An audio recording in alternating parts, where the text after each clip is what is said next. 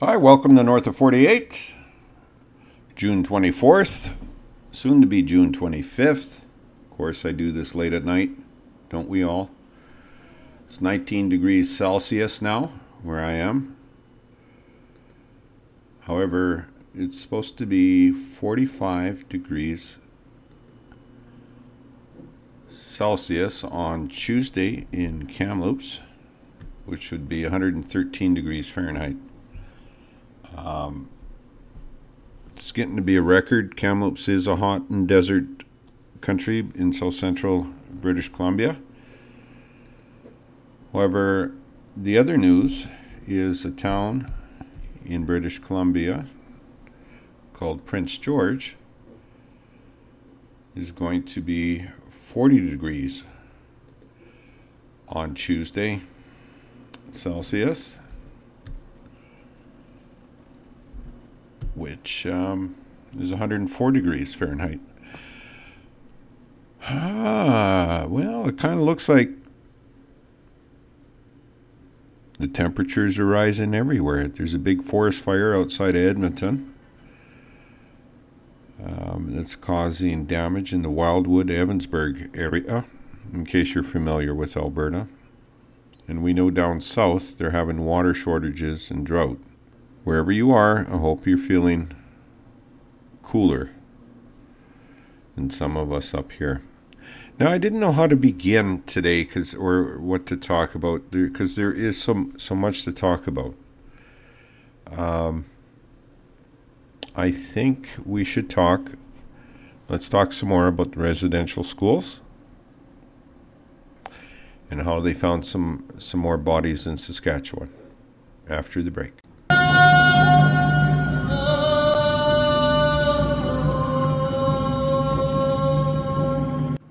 The dad, I can't imagine what it would feel like to have my kids taken away from me. And as Prime Minister, I am appalled by the shameful policy that stole Indigenous children from their communities. Campaigning to be Prime Minister in 2015, Justin Trudeau promised he would implement all 94 recommendations made by the Truth and Reconciliation Commission, including six that had to do with missing children and burial information. Things like creating a national register of student deaths, a register of burial places, and funding burial ceremonies and commemorations. Those calls to action have not been fully implemented. So that's the frustration. Like, you have a report. We don't want it gathering dust. The commission did a lot of work to figure out how many children died and where they are buried, but some work was left undone when the Harper government turned down a request by the commission for an extra $1.5 million to help locate missing cemeteries. It would not be until 2019 when the Trudeau government set aside funds, about $34 million, to implement the six commission recommendations on burial sites of children. They need to fully fund the uh, work that needs to be done to identify the unmarked graves of children across Canada because there are many, many more. But as of this week, the status of all the Commission recommendations involving Ottawa is unfinished, incomplete. Talks continue. So, so far, there's a lot of distance between their statements and their actions towards children. And we need to be watching carefully their actions. We've got to grieve this moment, but for the federal government, it's not good enough to just continue with symbolic gestures. Trudeau responded to that Monday. We promised concrete action, and that's how we'll support survivors, families, and Indigenous peoples. Now, Trudeau would not say what he means by concrete action. That could take a couple of days to work out. But in the meantime, MPs agreed unanimously to hold an urgent debate on this issue tomorrow. Donna? David, a lot of people say it's time for less talk, more action. Advocates like Cindy Blackstock say one concrete action could be to end these court battles involving residential school survivors and Indigenous children. What's the likelihood of that?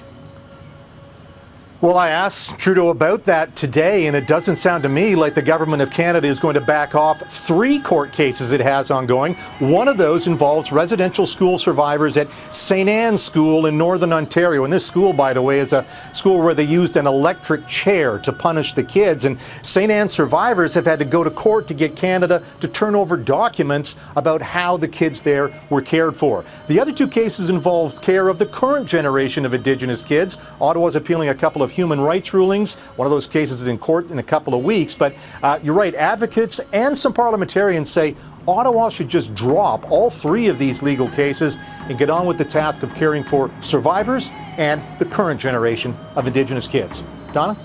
All right, David Akin, thanks.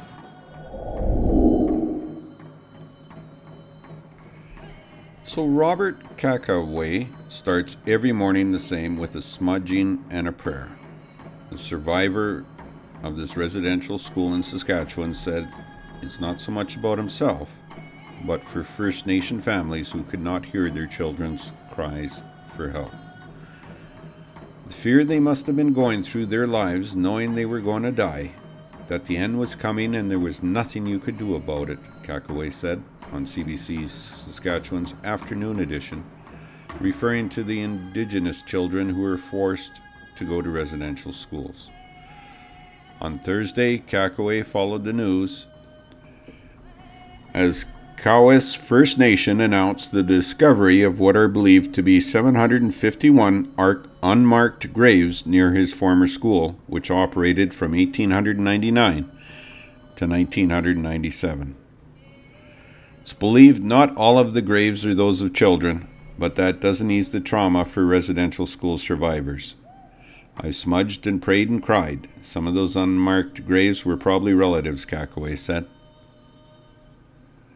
His da- daily routine is a way for him to return to his culture, which was once considered sinful by many in the churches that help run the residential schools. At age six, Kakaway was taken from his community of White Bear First Nation in southeastern Saskatchewan and was forced to attend Marieval Residential School, where the Roman Catholic Church worked to culturally assimilate him and other Indigenous children. Kakaway documents his experience in his book, Thou Shalt Not Be an Indian, said it was common for children to be assaulted daily. You're going to get hit. You're going to get punched. You're going to get whatever, Kakaway said. He recalls seeing a boy get strapped by the principal, a Catholic priest, for playing a game. He was strapped 15 times in one hand, 15 times on the other hand, and that poor, poor kid's hands were just red from being beaten by a grown man, Kakaway said. Frank Badger, who was forced to go to St. Michael's Indian Residential School in Duck Lake, Saskatchewan, said violence was common. At six years old, his first physical punishment came via a logging chain, and later a 2x4, followed by brooms, belts, and straps. I feel lucky I got out alive, Badger said. Kakaway and Badger weren't the first in their families to be taken to residential schools. Their parents and grandparents were also forced to attend. We couldn't use our language. We couldn't practice our culture. We attended church six to seven days a week, Badger said. I always used to use those brushes they use for scrubbing floors on my eyes, trying to take some brown off. I wished I could be a little whiter. They truly had us believing that white people were smarter than we were until I learned better. This intergenerational trauma continues to linger, and the recent discovery of unmarked graves like those at Marieval Residential School, the largest such discovery in Canada to date, brings more pain. The healing journey isn't linear, but those who survived residential schools find ways to ease the trauma. For Kakaway, it's smudging and praying, and taking it one day at a time. For Badger, it's sharing his culture and Cree language with as many people as possible. This horrific truth can no longer be ignored. The least governments and churches must do now is to provide access to the necessary records to identify the locations of all the children and allow communities to honor them with the traditional ceremonies and protocols they were denied, Scott said. And of course, uh, the Catholic Church Sweden in Toronto. Priest is under fire after sermon on the good done by the Catholic Church on residential schools. Reverend Owen Keenan, a Roman Catholic priest in Mississauga, Ontario, gives daily Mass at the Merciful Redeemer Parish. He is under fire for comments about residential schools he made in a recent sermon. His sermon referenced the good done by the Roman Catholic Church in residential schools, saying some might go as far as to even thank it. During his sermon at the parish last Sunday, Owen Keenan referenced the Kamloops, BC residential school, where First Nations reported it had discovered the remains of more than 200 children in unmarked graves in May. He said, Two thirds of the country is blaming the church, which we love, for the tragedies that occurred there. I presume the same number would thank the church for the good done in those schools, but of course that question was never asked, and we are not allowed to even say that good was done there. I await to see what comes into my inbox. Of course, this sparked outrage on social media. One person tweeted, uh, the priest's comments were really disgusting and that the church is not a victim.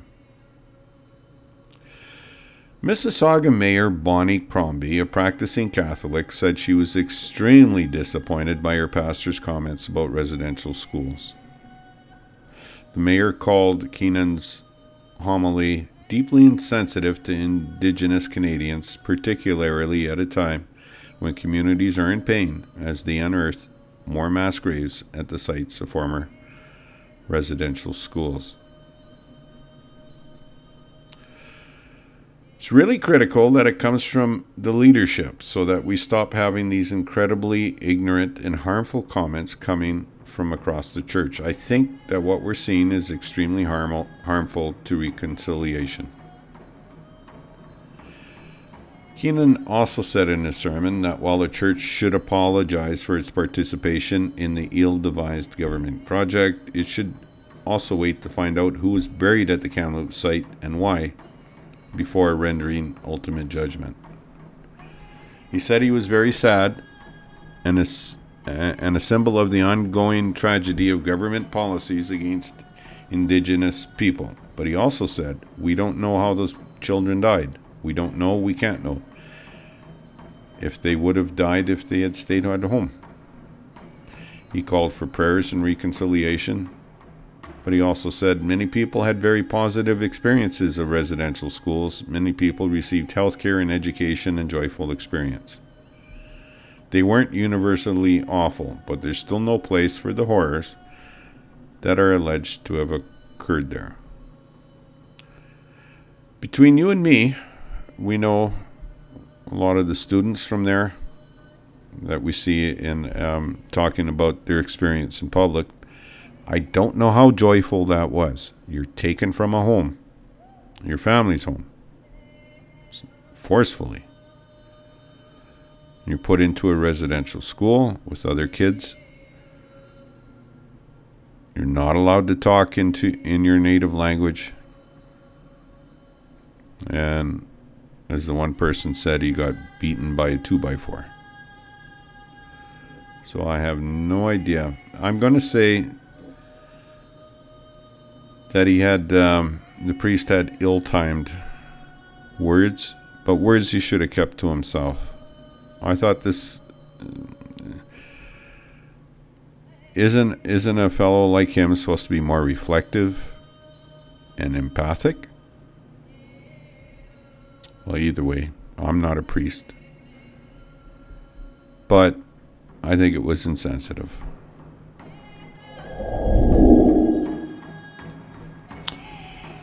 The lady in the background doing the vocals is a young native lady who learned to sing and to pound the drum by her grandmother. She was lost, in her words. She was using drugs, drinking, leading a nowhere life, went to her grandma's, cook them, and started to learn the way of her people. And she travels in the uh, United States and in BC with these vocal performances, which, um, from my understanding, is a cry out to the elders and to the spirits. Nice lady. I will play the full thing at the end of the uh, podcast. So, Justin Trudeau's dad, Justin Trudeau being the current Prime Minister of Canada, and his dad being Pierre Elliott Trudeau in 68 or 69 wanted to do away with the Indian Act. This would have meant that Aboriginals and Canadians would be the same. However, this also meant that their lands would now be subject to private use, including maybe mining operations without getting a benefit and oil operations without getting a benefit. And uh, they refused that. They said, no. You sign treaties with us, honor the treaties. It's my opinion that these treaties have not always been honored, and that brings dishonor to the people who were in government through the years and through the centuries to allow this to happen. Now, are the people today in Canada responsible for what happened? I would say no. I'm here. I'm a first generation Canadian. But I will say that I know more now than I did through school. We always took Native studies. My son minored in Native studies, and he's a high school teacher.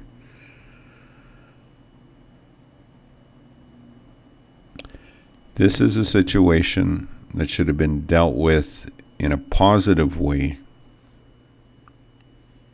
back in the late 1800s and the early 1900s and because of the government's inability or desire to spend maybe money on the problem, a lot of reserves right now don't have clean drinking water. There are people of Canada. This government should recognize that and do better. Will Justin do better? I don't know. The way things are don't, going, Canada might have a another federal election soon. Although his party is in the lead. Us as Canadians and citizens, we're, we're disheartened by it. A lot of us are. I would say the majority of Canadian citizens. And it's a, it's a shame. And I think there's a desire to fix this. And it's going to come with the ballot. Whichever party in Canada can fix this for the better of both peoples are going to get a lot of votes. It's a tradition that natives do not vote in Canada. The last election, two elections, they did. And they voted for Justin. And Justin promised to fix it. Here's your chance, Justin. Fix it. Thanks for listening to North of 48. You're discovering what's happening up in Canada. I appreciate uh, you for listening. Send me an email to waltlander42 at gmail.com. And you can leave a voice message, and the link is on the podcast description. Take care. Bye.